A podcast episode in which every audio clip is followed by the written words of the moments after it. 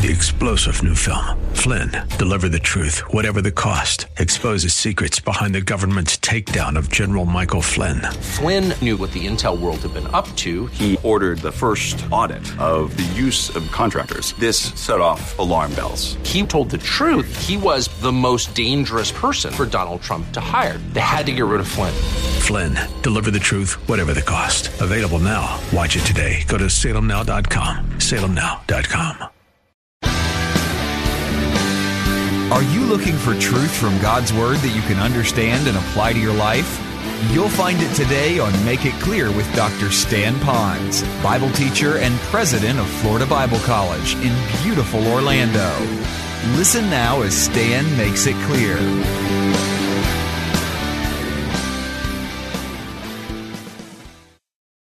In the New Testament days, there were hand-picked men that God sovereignly selected as his church planters, and they had to meet certain requirements.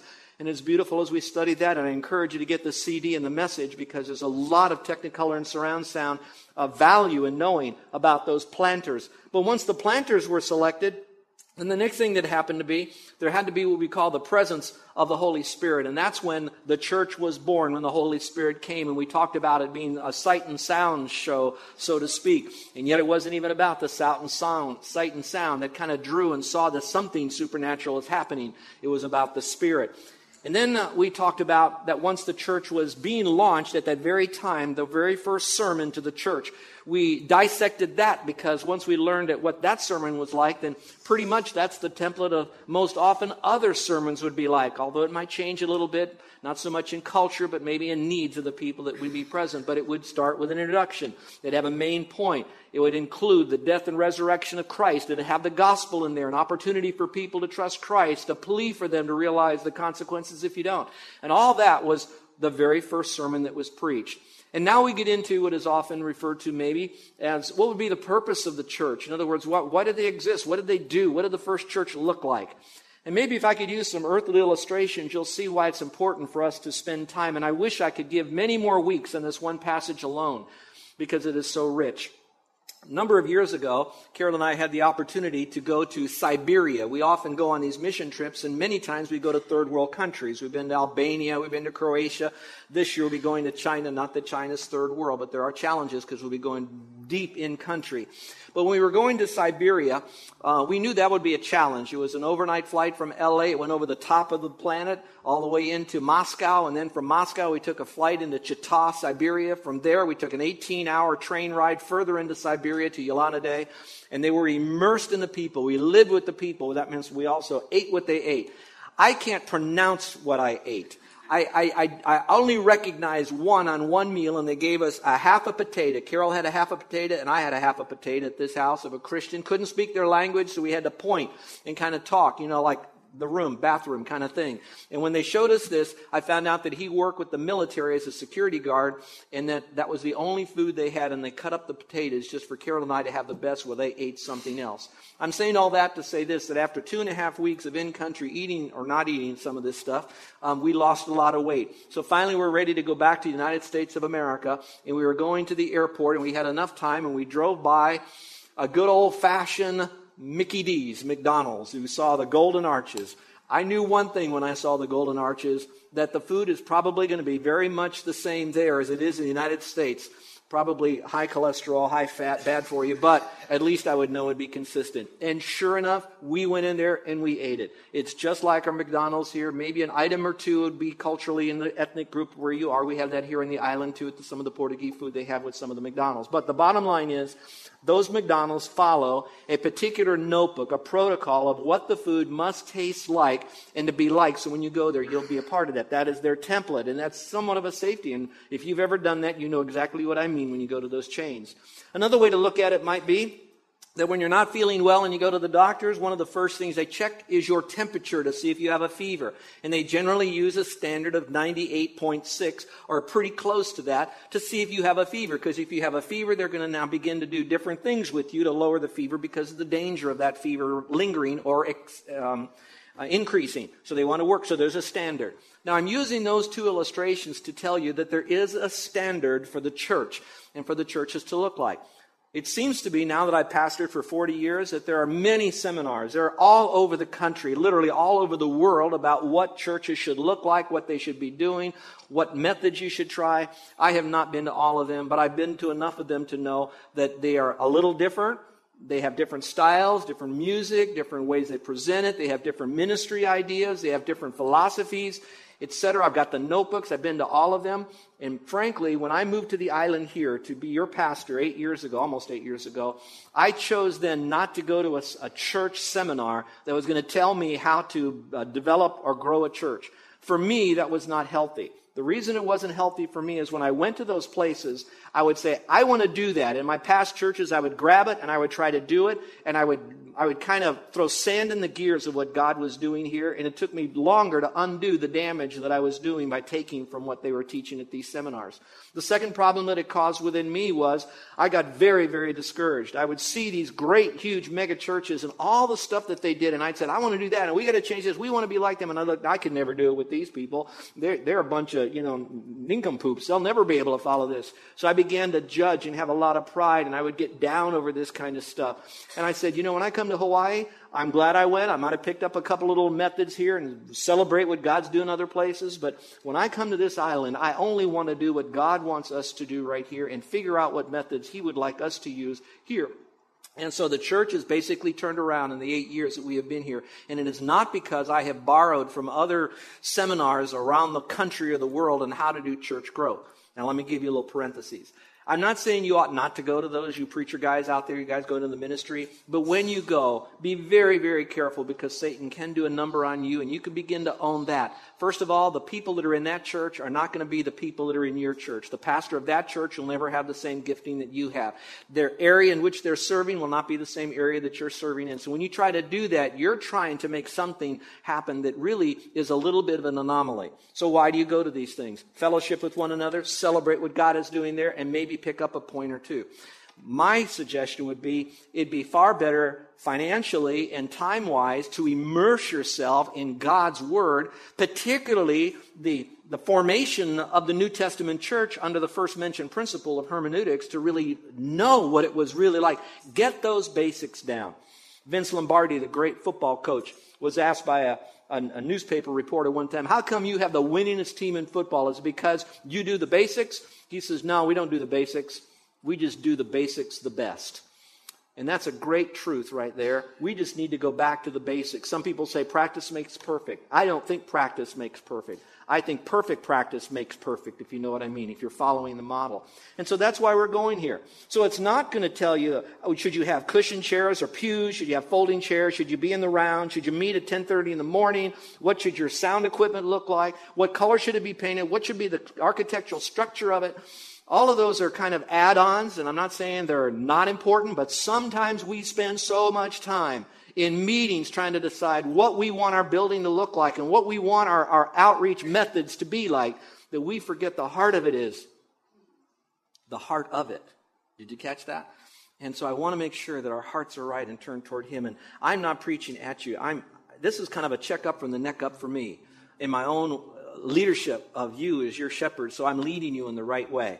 So let's go back to this passage, and it's um, going to begin at verse 41. And I gave you just a couple of the five of the purposes that we found in this passage. Verse 41 kind of sets the, the direction of it when it says, So then, so then what? Peter just gave a lot of words. He preached a lot. He kept exhorting them, be saved from this generation. In other words, be different, go to the Lord, the rest of the context upward. Then he says this So then, the result was those who had received his word, which would be God's word, because he was speaking more scripture in his sermon than he did his own word, were baptized. That, they, that meant they came to faith. They were publicly identified with Christ, especially as being Jews. That was a big thing. And that day there were added about 3,000 souls. And obviously, they were added to the church. Now, one thing you need to know there's two levels of church. We already covered this. You have the local body, which you will join and be a part of, go public with it, make your commitment. A lot of other things involved in that. But then you have the universal church. Now, this was the church at Jerusalem, but we don't see a lot about membership, and maybe that's another topic for me to discuss later on. But for right now, I think this was 3,000 were added to the body of Christ, the New Testament universal church that was beginning there in Jerusalem. So you had a little bit of invisible and visible happening all at one time. That's the first church. Now it goes on a little bit further, and we now pick it up from where we were last week. What, what did we learn from last week? Well, we learned that the New Testament church, it was enhanced by walking in God's Word. They were really committed to God's Word. Go a little bit further, and you'll see in verse 42. They, those 3,000, probably more, were continually devoting themselves to the apostles' doctrine. In other words, it was important for them to learn and to follow the teaching. It wasn't so much the theology as it was the teaching, although the teaching included theology.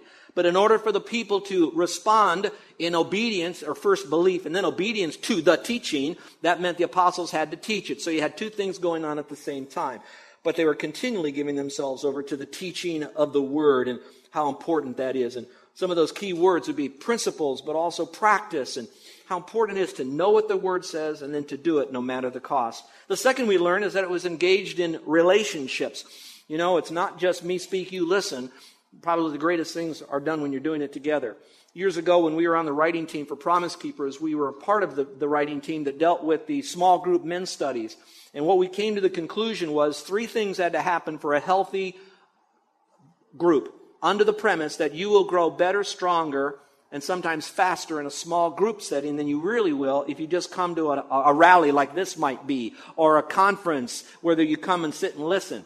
One, you'd have the Word of God. Number two, you'd have prayer. And I say Word of God goes on top of your devotional booklets or your teaching books. Word of God. Then you'd have prayer. But number three would be healthy relationships with one another. I believe this is all about relationships. And you'll see it as we open up this a little bit more because to have relationship isn't just a casual friend or I see you or I sit with you. It means what you have as a need becomes my need. And if I can meet it, I'll meet your need because someday I'll have a need. Now your needs are met. Now you can help meet my needs when my needs are here. So again, it's a costly thing of commitment to one another. And the key words for that would be people and personalities will be different. And of course, there's a partnership. There, when you see partnership, I want you to think in terms of commitment to one another, a realization that we have to give and take with each other on this thing. It doesn't mean that we're going to condone their sin, but we love them too much to leave them in sin. So we're going to confront them, but we're going to do it in love. We're going to pray for them, but we're not going to separate from them. So there's a partnership going on. Now, some new material, and this is what I want to close with today. This uh, New Testament church that's our model, going back to what was that church like, at least in the principles? It was enlarged by serving others. This church became a church that really began to serve other people. And look, if you will, back to the passage, because you're going to see how rich this was. Go a little bit further now, if you will, to verse 44. And it says here, Everyone kept feeling a sense of awe, and many, was as verse 43, and wonders and signs were taking place through the apostles, not the people doing the signs and wonders. The apostles were, because that was their sign to prove they were an apostle, verse 44. And all those who had believed were together and had all things in common. So if you have your Bible, you might want to underline the word all. That's the idea. They're all doing it together, that fellowship, that idea of coming together to serve one another. And then it goes on to say who believe. So that meant they were believers in Christ. This is made up of those who are saved by grace alone, through faith alone, in Christ alone, for the glory of God alone. Were together. You might want to underline the word together. So you can say all were together. And then it said all things in common. So you can really feel the weight of knowing that together we are here. We're going to rise and fall on each other, not just on leadership. Verse 45 then says, And they began selling their property and possessions and were sharing them, their property and possessions, or what they made off of them, with all. But not just anybody all, but with all, and then it qualifies it, as anyone might have need. So technically, we could say that this was not a pre communist or pre socialist model. Now, some of you might think, well, here they did. They sold everything they had. They put it in one big pool. And if you had need, you'd go and you'd take out from that pool what you wanted. So everybody had everything in common. So it's either socialism or pre-communism going on. And this was taught back in the 60s pretty much when you had the Jesus movement, movement and those communes were going on. And they were thinking, this is the way you really need to do that. There's many reasons why that's not what it says. First of all, in the actual Greek grammar in there, it doesn't mean that it was a particular act that they did it, but they did it when there was a need. So it was a process that happened back and forth. Secondly, it would violate 1 Corinthians 16 that says that every week you're to bring something as a gift so that when there was an offering taken, you'd be provided for. If you go back to Acts again and you see Ananias and Sapphira, they were judged not because they didn't sell. They weren't judged just merely because they kept back something for themselves. That's not why they were wiped out. They were wiped out because they lied about it. So lying was the issue, not what they kept back. So this is not socialism. So now how do you practically apply this? Simply this. If in our church you know someone, watch this now, that has a basic need of life that is not met, and you have an abundance that God has allowed you to have or programmed you to have, you know that you have it as a loan. It belongs to Him. You're just managing it. And the Lord now may be laying it upon your heart to provide for someone who has a, here's a phrase, basic need of life. Now the question is, is what becomes a basic need of life? Now, I think I could say food. I think that's a little legitimate. I think some form of healthy liquid, water. Do they have food and water? We could throw the term shelter in there, but I think that's a kind of a question. How safe is this? Is it healthy for them? Is it something that they can feel warm and comfortable in? Is it a place where they don't have to feel like they're going to be stolen or, or, or abused in what they have? Is it something that would be shelter over their bodies, like the kind of clothing that they need for what they have as a basic need of life? I'll throw this in for free and let you talk about it on the way home.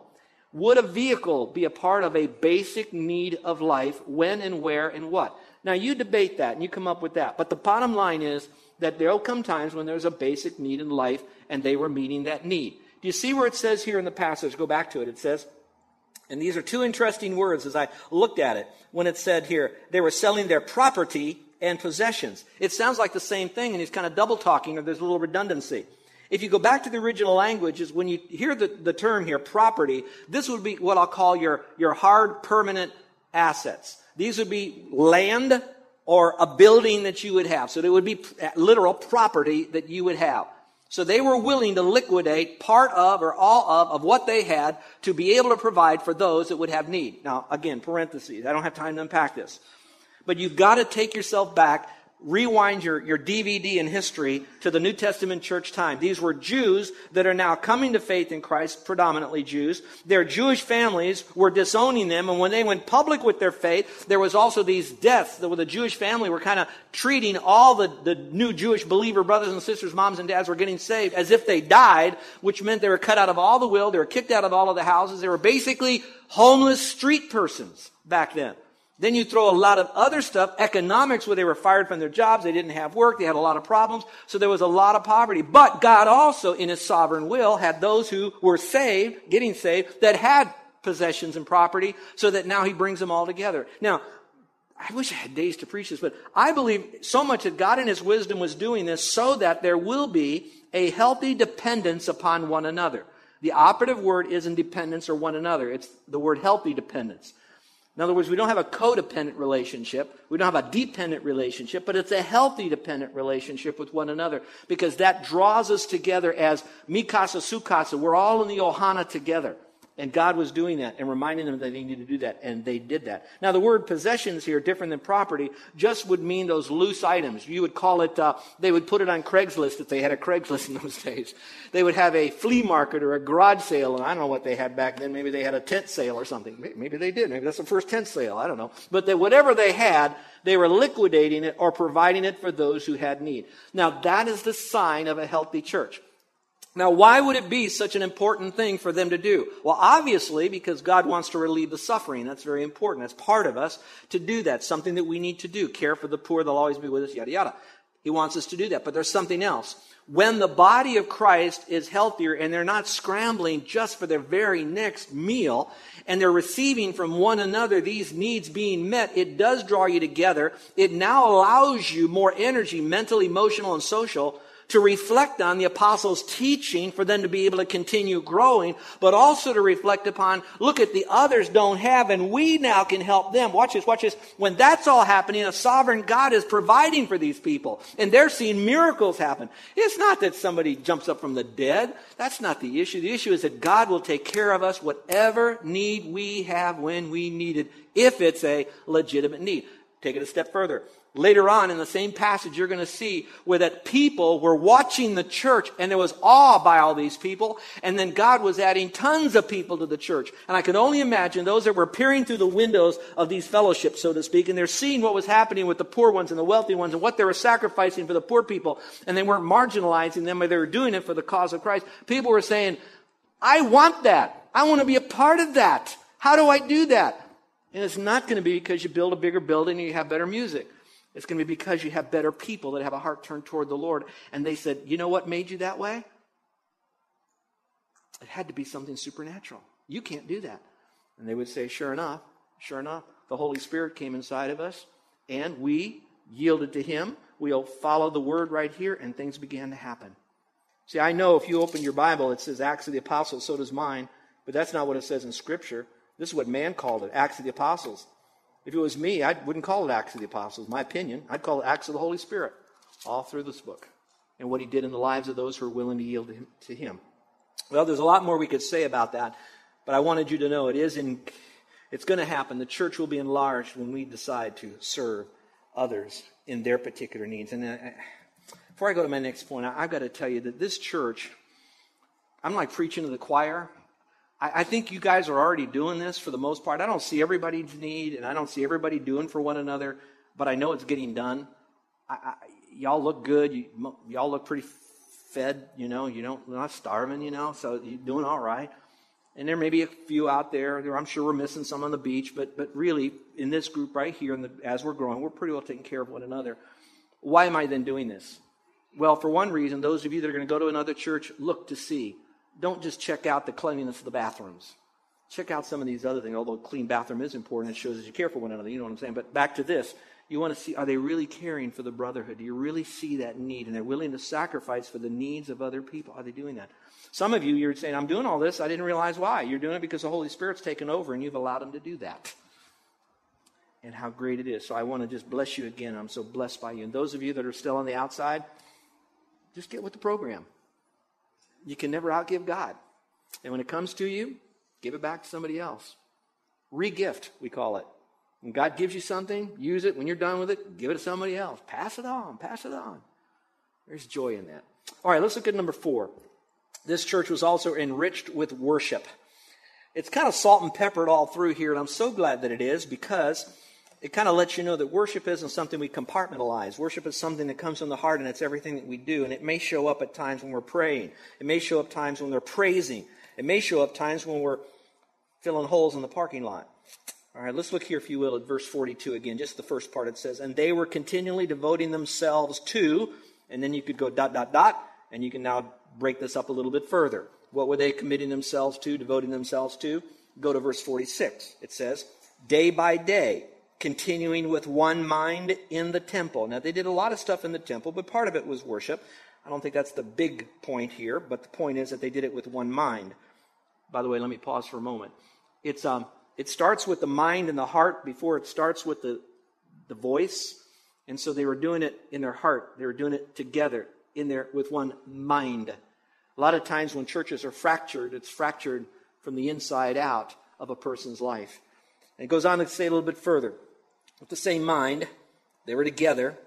I love that. And then it says, in breaking bread from house to house. So that meant they went public in the temple, but they also brought it down into something that was more smaller, was a little smaller, house to house. Some people like to say that was the first cell groups, the first small group ministries. I think it's quite likely that's true. I think the New Testament church, they may have rallied at some major location when it was really large, but for, for the most part, I think the Jerusalem church had little house places all around. But the phrase I wanted you to see, though, was the breaking of bread.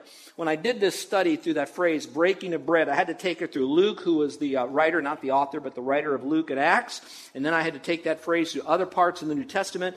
And I have come to the conclusion until I am shown something else, that this is referred to as communion. All right?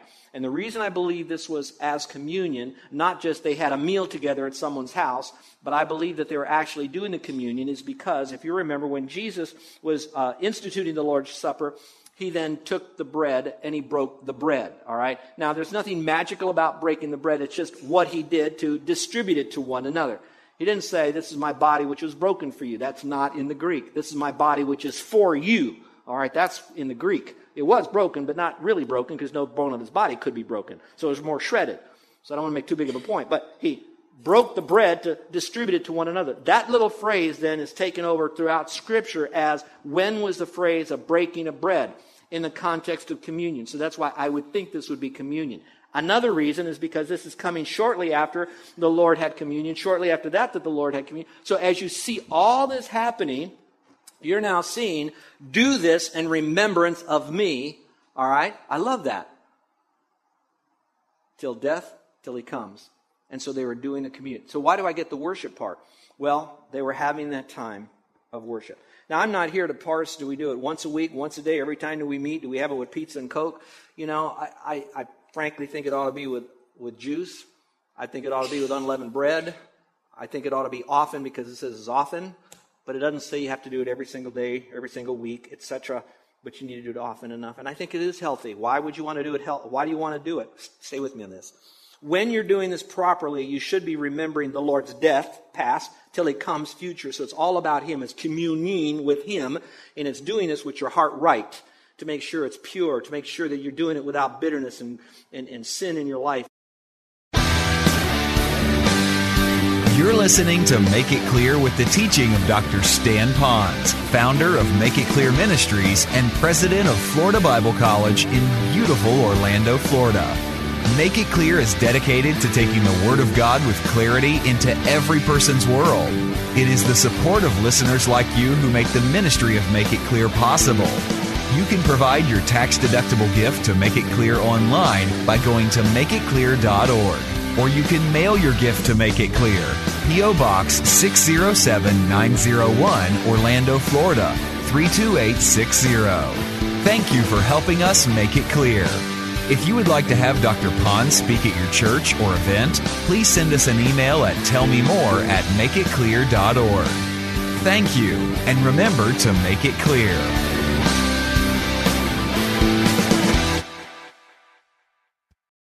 Three star general Michael J. Flynn, head of the Pentagon Intelligence Agency, knew all the government's dirty secrets. He was one of the most respected generals in the military. Flynn knew what the intel world had been up to, he understood its funding. He ordered the first audit of the use of contractors. This set off alarm bells.